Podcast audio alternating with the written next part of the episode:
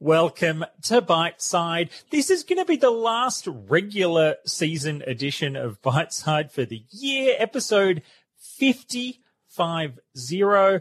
Um, so, you know, I mean, not that we're doing anything special for this edition. We are just talking about tech and games, digital culture, as we always do. And who is joining me? It is Nick Healy. How are you? I am good. I look, I'm not going to lie to you. I know it's only third of December. I'm very, very ready for this year to be over. I feel yeah. like it should be later in December. Um, yeah. So, yeah. Hey, hey, we got here, though. There were we periods. Did. There were periods. in July, where I didn't necessarily believe December was coming. Yeah. yeah. I look, I actually had uh, an email exchange with a good P R friend who I was sure that I had sent an email weeks earlier, and it turned out it had only been a few days earlier. Um, and so they were like, why are you chasing me up? Like, it's been weeks. It was days. And I'm like, I don't even know what time is anymore. This year has just broken our sense of of linear reality. Look, it absolutely has, but I've got to say, it's also a bit of an old journo technique. I think there was a, a tweet doing the rounds where journos be like, hey, sorry I didn't get back to you for eight hundred days, but I need a response to this in the next four seconds. we yes. do tend to do that. I'm not going to lie. We do tend to do that. yeah, and then we wonder why they don't like us so much. Oh, hey. But hopefully our listeners like us. Um, otherwise, you know. Well, otherwise they would turn this off, wouldn't they? But thank you all for joining us again for another year. We launched this like a few weeks before PAX in twenty nineteen, um, which really means that most of this show's history has been through the the lens of a, of a pandemic. Um, yeah, look, a large chunk of it. I hadn't thought about that, but it really yeah. has. I mean, we were able to um, last year actually catch up and do one of these face-to-face. Yeah. Um, but... Gosh, it One. has been a year. Yeah. Look, um, if there's something that with a longer history than this show, it is the N B N. Um, and it's been mentioned now and then. But this week, the N B N gave us the delightful opportunity to ask, what would it cost? And not necessarily, I guess, well, this part of the debate.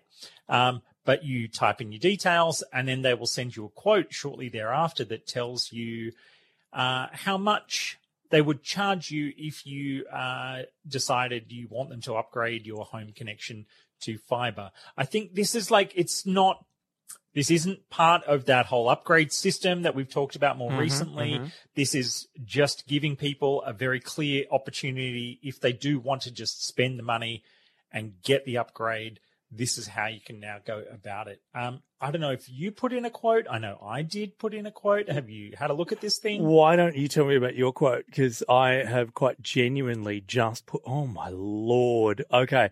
I've just run through while you were talking, getting a quote okay. done. And can I just say, it's not a pleasant little thing. For a start, trying to find the calculator, I had to find a news story that had a link to the calculator because actually yep. finding the calculator via the N B N Co. website, not easy. Anyway, no.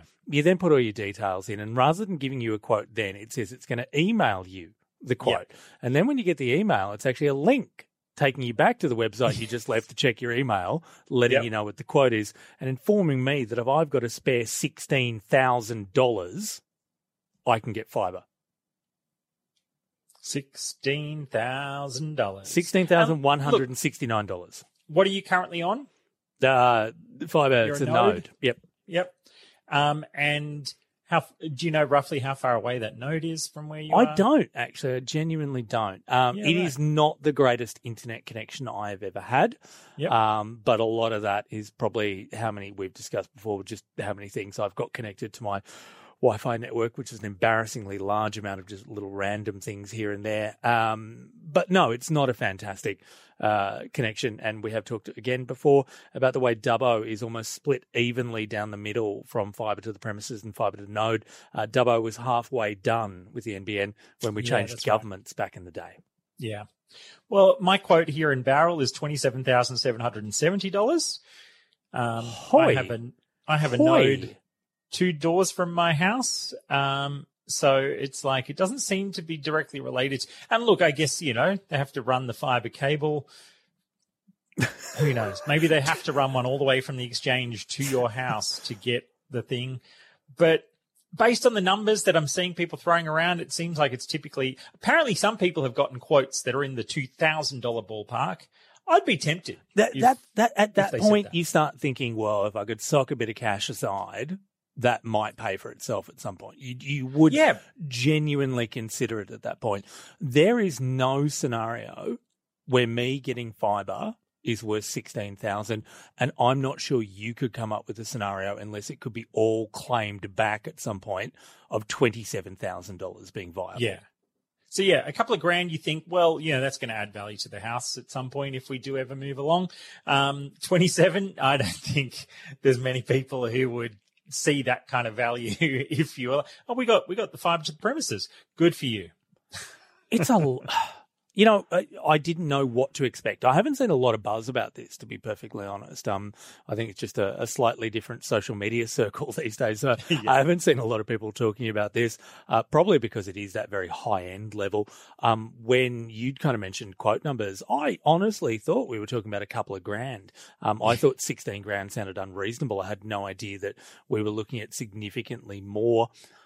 Uh, are they pitching it that way to avoid people taking up the offer? I'm very yeah. confused. Is this meant to be prohibitive?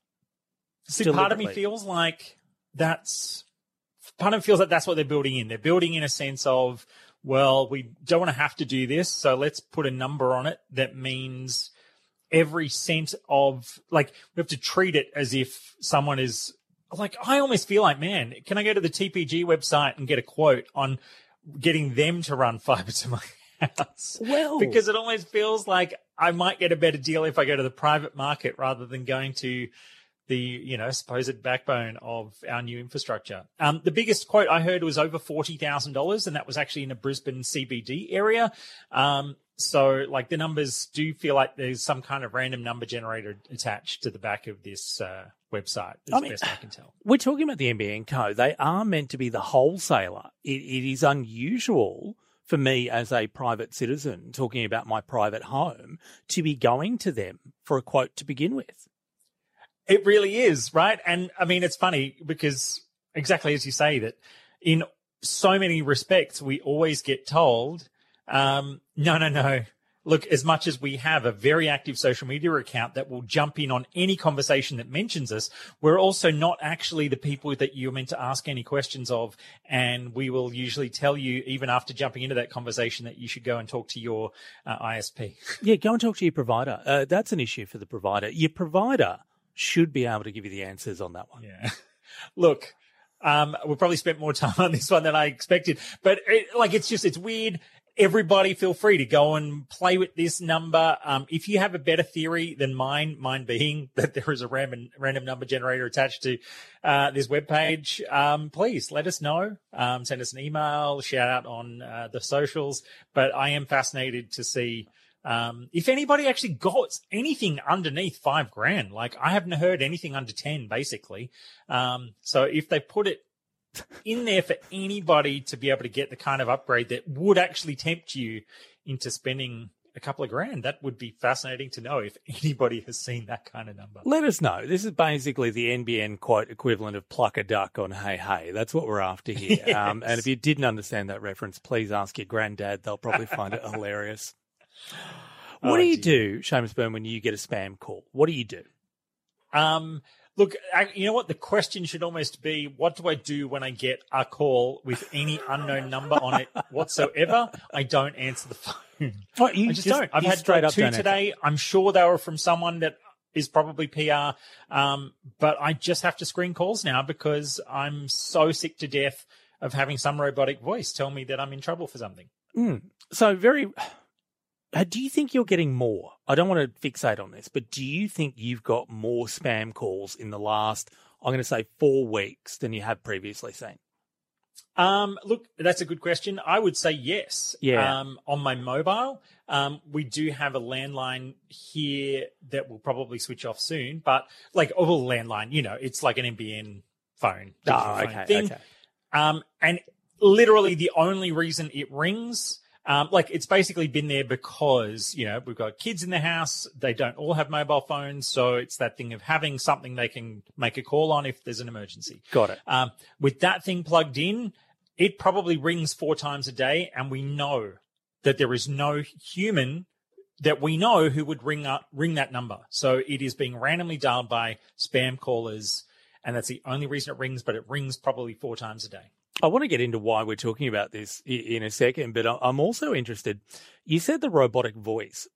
Where do we delineate spam calls now? So I get quite a lot that is a human on the line who's like, oh, just wanted to talk to you about your electricity bill. Yeah. And I'm like, no, thank you. Very happy with paying a fortune, you know, because I just don't want to have that conversation. Hang up. Yeah. Is that a spam call? I mean, I don't know. They could be offering me a, a very genuine service that I'm just not interested in. We tend to yeah. say spam and scam a bit together at the moment. Do Are we going to count that as spam because it's an advertising call? Yeah, look, um, that's a really good point. I think, um, yeah, the scam calls are typically the robots or yeah. anybody, but there are plenty of times and it is a human that is trying to tell me something's wrong with my computer or... You know, there's that kind of scamming that still goes on. Um, but there are also a lot of those cold calls that are just someone trying to sell you a new phone line or energy plan. It's, I mean, it's pretty much those two things, right? Would it's like phones to and energy talk plans. To you about your investment opportunities. I'm like, oh, my investment opportunities. Well, unfortunately, I just sunk all my liquid capital into frozen kebab meat. So we're a bit out of luck here at the moment. As if I've got money to invest. I work for the A B C. Don't be ridiculous. Look, the reason I was surprised you didn't say you'd sunk it all in Bitcoin. oh, no, I'm not crazy. Kebab meat's going to go up in value. No, frozen kebab meat. That is the place. That's the place. My kebab stocks. um, we are talking about this because the uh, ACMA, the ACMA, watch me using it correctly, the Australian Communications and Media Authority, um, they're actually putting the onus on telcos now. So this is being developed by the Communications Alliance. It's a registered set of rules. It's going to force Aussie telcos to detect, trace and block spam calls. Because when I get those calls, I tend to block them on my phone. I register them straight away as spam, which um, I'm using the Pixel. It's got a really good system for that. Yeah. In fact, quite often it guesses it and says, hey, we thought this was spam. We sent it straight to voicemail. They didn't leave a message. We're pretty confident it is. Do you want to mark it as spam? I'm like, thank you. This is great. Putting the onus on the telcos is a very, very interesting way. So the code states that when spam calls are confirmed, carriers must take action. They must block those spam calls being originated and carrying over the network. This isn't just, you know, uh, calls originating on that telco's network, but just ones coming over it. So if you're on one telco, but they're generating the call from another one, it's still up to your telco to make sure they're not transmitting that spam call. This is a real shift for where the onus lies. Yeah. Yeah, look, I'm, I mean, I'm fascinated by this. I hope it works because I genuinely feel like we've hit a point where, and I've been sort of thinking about writing like an opinion piece about it, where it's like the the, the idea of the telephone has kind of been killed by that fear that this call you're about to receive isn't something that is going to be useful and, in fact, is going to be something that just wastes your time. And the act of answering it might even get you, you know, put onto a hot list of active phone numbers that are worth trying again and again and again. Now, I worry about that too. Um, the caveat here is that I do a lot of my work over the phone still. Um, I, you know, with the kind of job I do, it is significantly quicker for me to call someone than to send a volley of texts and emails and what yeah. have you, which I know many people prefer to do. But, you know, I can usually, I think you and I have had this conversation dating back ten years, you can usually turn around these requests for interviews and information about ten times quicker if you get someone on the phone. Get on the phone. And especially for radio, I need to be on the phone. I need to know if the person I'm talking to is going to be any good to talk to. There's yeah. a real talent check aspect to that. So I am answering my phone, except for the ones where I'm like, oh, my God, that is just so obviously a spam call. And I do tend to hang up pretty quickly or, or let them go through to the keeper. This is, as far as I know, uh, as a proposed set of regulations, unique in the world. Nowhere else is taking such a hard line on spams and scams. Mm. And look, the, one of the things that jumps out at me is that sense of, right, like if there's a way that they can pretty much just try to implement the kind of tech that that Google has put into phones like the Pixel, right? Mm. Like I, I'm, I don't mind if my phone rings, if my phone can warn me. It's absolutely something that Apple has not done yet. And I love that as a feature on the Pixel. I've seen screenshots, you know, of people where it's just kind of got that warning thing that this, this number has been reported, you know, so what do you want to do about this particular thing? Um, that kind of proactive uh, defense, I think, is going to be a huge part of stopping this. And in that way that, you know, that in those, like the nineties with email, we really did have a long time there where we had to sit there and manually clean every spam message that we would receive. And then finally kind of the, the filters got to a point where it was a lot better. There were some false positives, and I still kind uh-huh. of notice when I go and check my spam filter sometimes, there's still some false positives, and that's absolutely something that in a phone call context, you really do start to raise some broader issues there about what it means to even block someone from being able to ring somebody. I think the fact you even check your spam filter, um, and I do as well, it ages us a little bit. It, like it actually says we we are from that iteration of internet use where spam was something you took care of yourself. And we are so used to those false positives, which are few and far between these days, um, to be honest, uh, that we can't help ourselves. We're going to jump in every now and then and just go, yeah. oh, no, I did want that one. I did want yeah. that one. Yeah. Uh, and also, yeah, momentary shout out to uh, three people who entered the uh, the Byteside oh. Xbox giveaway and who then marked us as spam rather than just hitting the unsubscribe button that is right there in the email. Um, because, of course, that does then start to, you know, build like a weird profile attached to the emails that you send out. Um, so it was like, wow, they were like so rude as to enter the competition and then just go, yeah, and screw you, I'm going to mark you as spam. But, you know, joke on them, they actually did that before the competition was even drawn. So they literally never had a chance of winning. Weird. That's a little upsetting. I'm really sorry about that. Oh, come on. Uh, and look, you know, if, if you are one of the people who occasionally thinks, oh, scam, spam, whatever, what, what's the big deal? People don't get caught.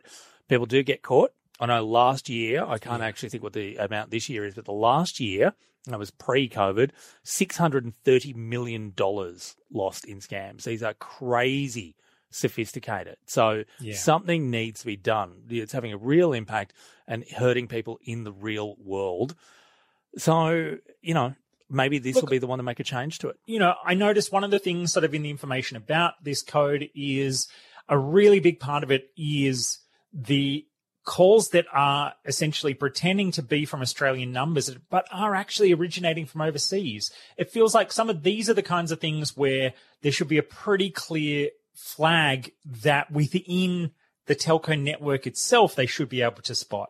You know, so there's kind of those identifiers that I hope does mean that, right, like so many of these things, if you are able to stamp out the obvious ninety-five percent quite quickly, um, and then sort of really start to reduce, you know, A, I guess you reduce the even the the value because the effort becomes harder if you're essentially being blocked from a, a whole country and it's hard to slip past those defenses, then it means they just start targeting other places.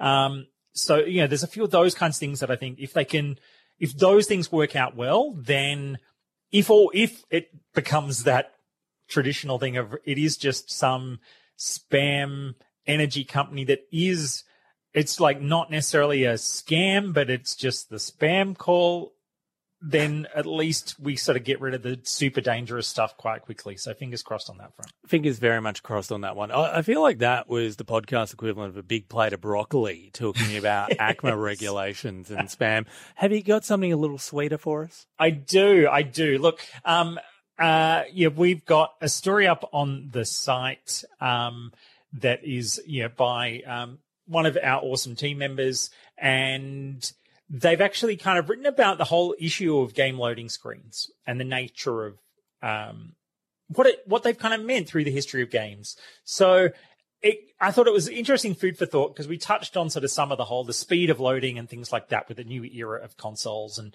and how it's like, that's kind of a subtle thing, but it's also a positive thing.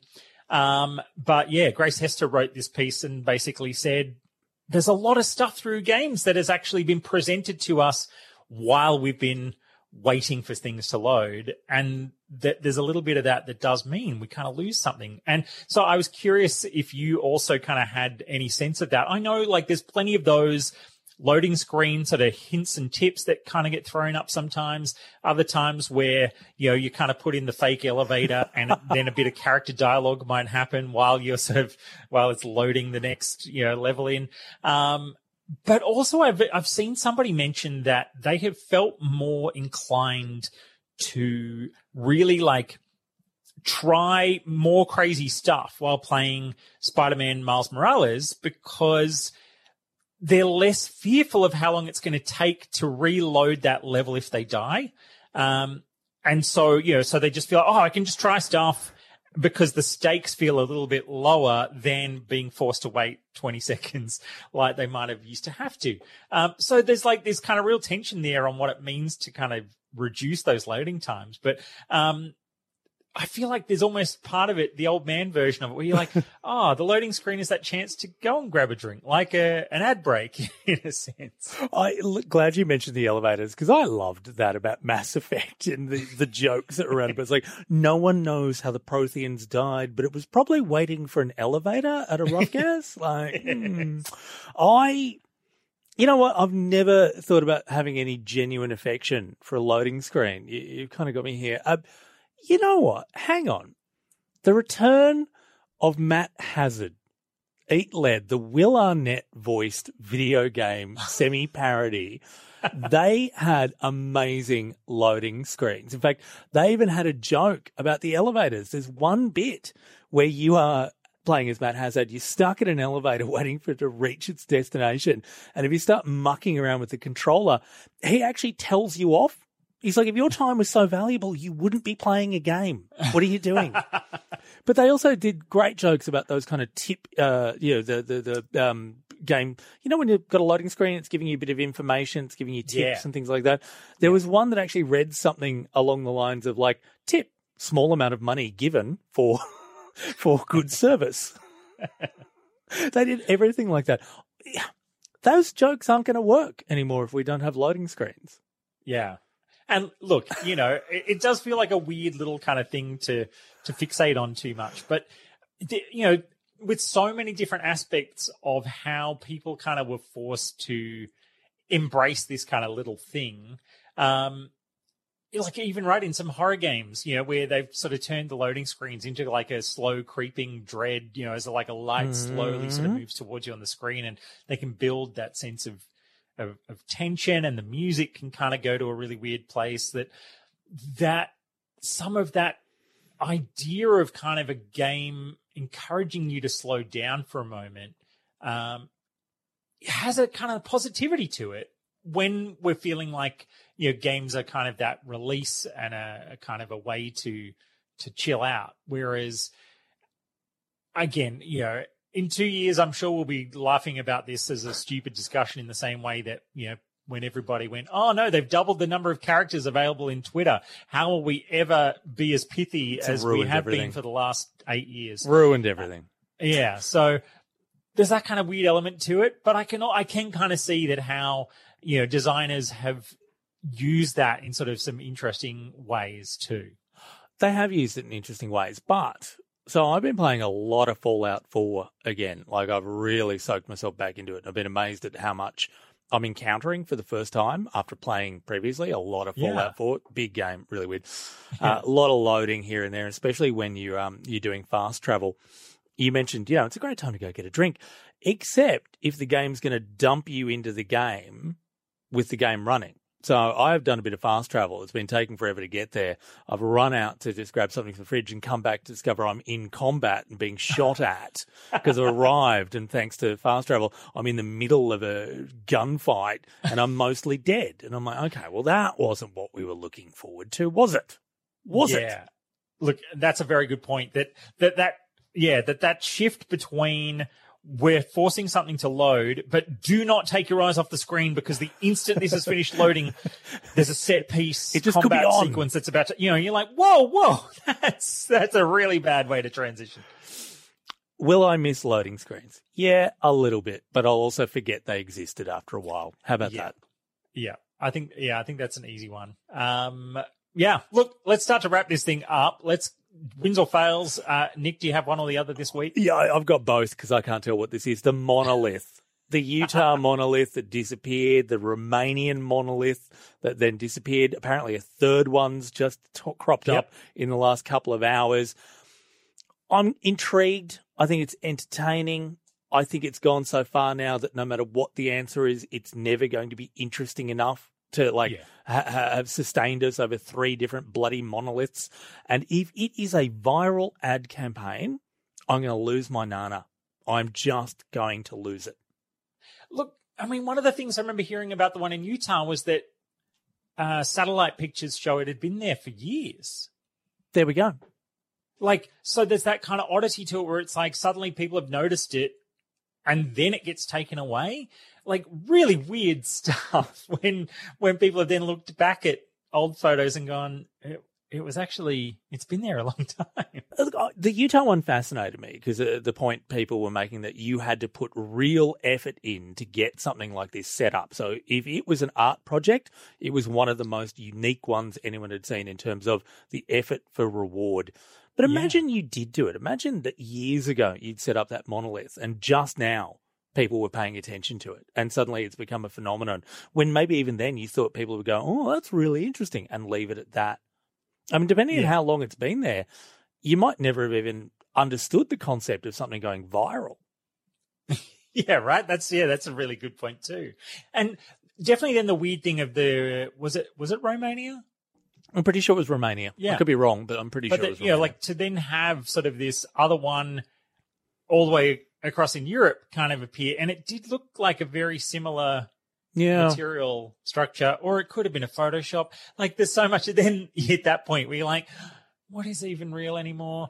Um, the thing it keeps making me think of was I was even just joking a few, it was probably only days before this stuff started to appear.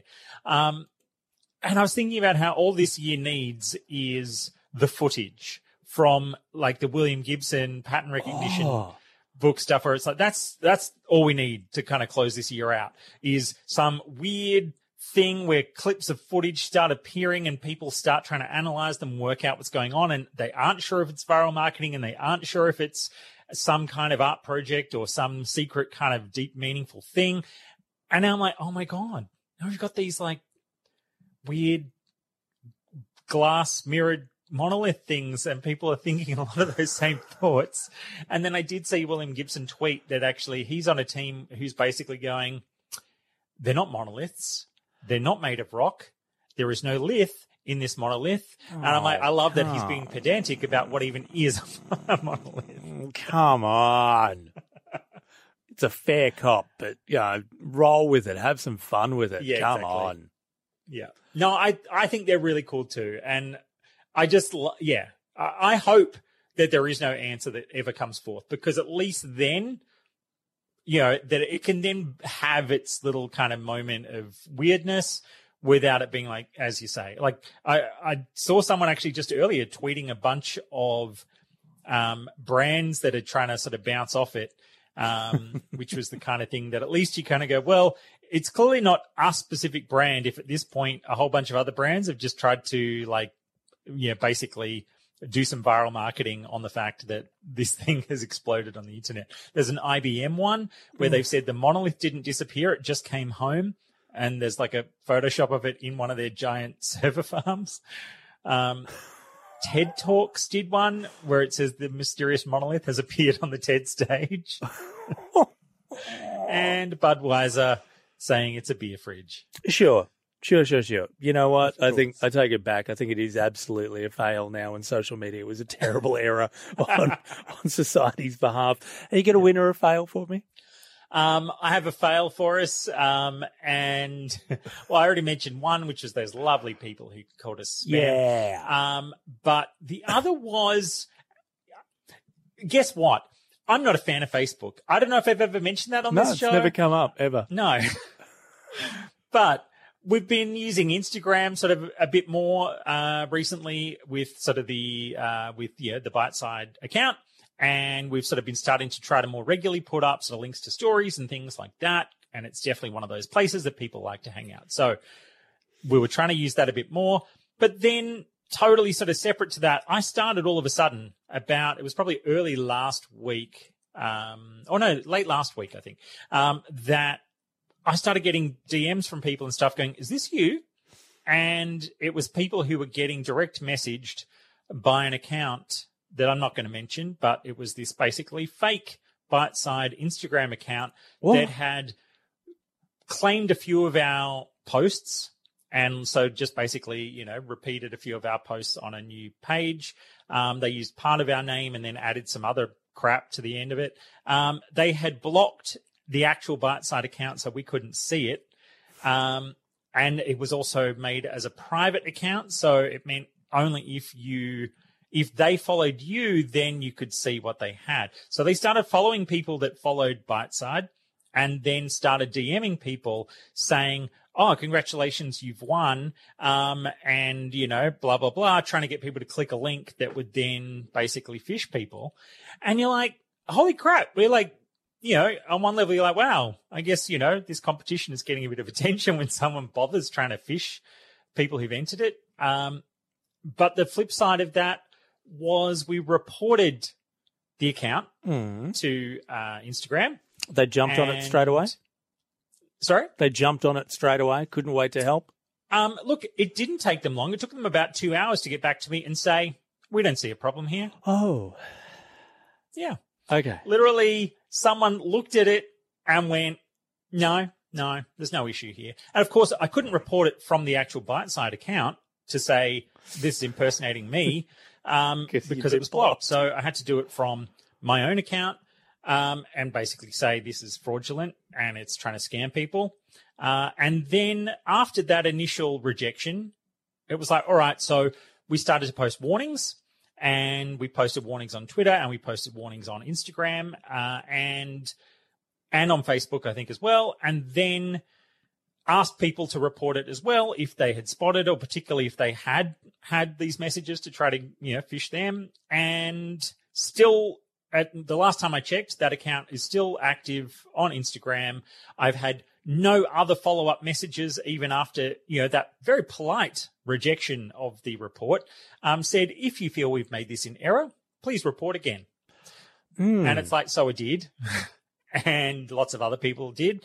And it just seems like they then have just ignored all further reports, and that page is still a private uh, private Instagram account sitting there, still having tried to fish a bunch of people. And it's just the kind of thing that makes you go, um, like, wow, they just don't give a shit about fraud either. I mean, as much as we've talked about kind of their implications in genocide and different things, you're like, yeah, but at least... you know, maybe fraud against people who live in countries where they make lots of money, that might actually have some kind of impact. No, no, they didn't care. That is awful. Um, and that is not how this is supposed to work. And, you know, we've said this over and over and over again. Uh, there needs to be a greater emphasis on responsibility when it comes to those social media platforms to clean up those platforms, not just fraud, but on a wider scale as well. Yeah. And that's it. The thing that really gets me is, well, clearly it's not just us. Like, I have no doubt that there's a whole little kind of routine that there's some scammers out there who have when they go, oh, you know, there's a competition running. Here's our little routine that we can now go through to try to get something out of that. When we talk about all the kind of scam losses that, you know, Australia kind of reports, I feel like, well, there'd probably be something related to those numbers that might run through these kinds of scams. There is a reporting mechanism available. Great. How on earth that reporting mechanism looked at what was happening and went, no, nah, looks fine.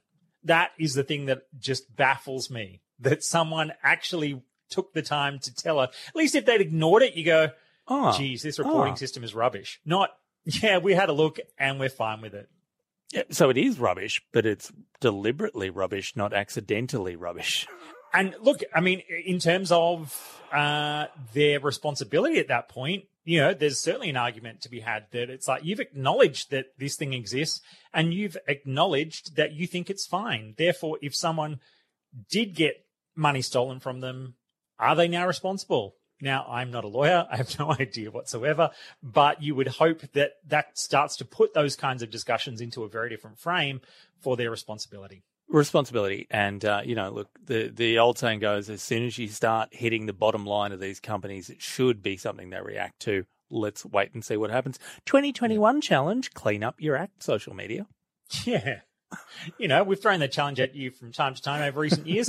But, you know, with a new president in America uh, next year, Uh, and one that is more likely to actually actively take an interest in this stuff. That's part of where it does seem like they're already trying to make a lot of moves to clean up their act a little bit when it comes to, uh, you know, dodgy speech on their platforms, because I think they know that that kind of new wave of uh, legislation might be coming to make them clean up their act. And so, you know, fingers crossed some of that actually happens in the year ahead. All right. Should we wrap it up? Should we wrap it up for the year? Yes. So, you know, um, look, I oh, my one little last shout-out thing is we have launched member support on Byteside on the Fantastic. website. Go to byteside dot com um, and you can, you'll see a little support Byteside button there. You can sign up to, you know, become a monthly donation person, or you can sign up to just give us a little one-off. But it's just about sort of, you know, this is kind of a soft launch at the moment. It's about just creating that opportunity for people to support what we're doing. We pay the writing team that we have working on the website. You know, we're trying really hard to create something new and that has a, a unique voice in the Australian market. So we hope some people out there might start to give us some support. And if you are more motivated by cool, shiny toys like the Xbox recently, then shout out to Steel Series, who is going to give us a keyboard and mouse and headset package to give away this month. So that's probably the kind of gear that they have. That's pro- probably worth in the ballpark of like an Xbox in terms oh, wow. of, you know, a couple of hundred bucks worth for each of those items quite often in the quality gear that they sell for gamers. So go and check it out. We will be doing essentially monthly member draws as a way to get a bit of support from the P R community for us to help us encourage other people to, you know, get on Team Byteside and maybe win something from time to time, but mostly feel nice in your heart. We're not paywalling anything. We're not hiding anything. We are just sort of creating this starting opportunity to see if some people might help us keep doing what we do in the year ahead. Perfect. That said, let's wrap it up. Uh, Nick, yeah, where can people find you on the internet? It tracked me down for a while. Um, uh, Doctor Nick on Twitter, that's dr underscore nic. And uh, you can actually go and find my Facebook page as well. I am open. It's just Nick Healy on Facebook. If you do that, you can actually see some photos I got sent by a Taronga Western Plains zookeeper recently showing off how meerkats cool down when it's hot. Apparently they don't like having wet fur, so the keepers wet down the sand, and then the meerkats dig a little hole for their tummies and lie flat oh. down on the sand to cool off. I've got a bunch of photos that the keeper sent me from inside the enclosure. They're really cute. That is the kind of photo we need to close out a terrible year, so I love it. I am. I will go on Facebook to go and find those photos. Please do. Seamus, where can people get you? Yeah, I'm at Seamus on Twitter, uh, and uh, I'm I'm Seamus Byrne on Instagram. I never say that bit out loud, but I am. Um, I don't post much there anymore. Um, at Byteside, of course, on Twitter, at The Byteside on Instagram, and you can email us, ask at byteside dot com. Com. If you've got any other thoughts or theories or what you'd like to see us do more of in twenty twenty-one, uh, as we said, this will be the last episode for this year, and then we'll be back later in January, um, like late January, something like that. That sounds about right. Um, but don't unsubscribe while we're away. Stick around, uh, and we will catch you again in twenty twenty-one.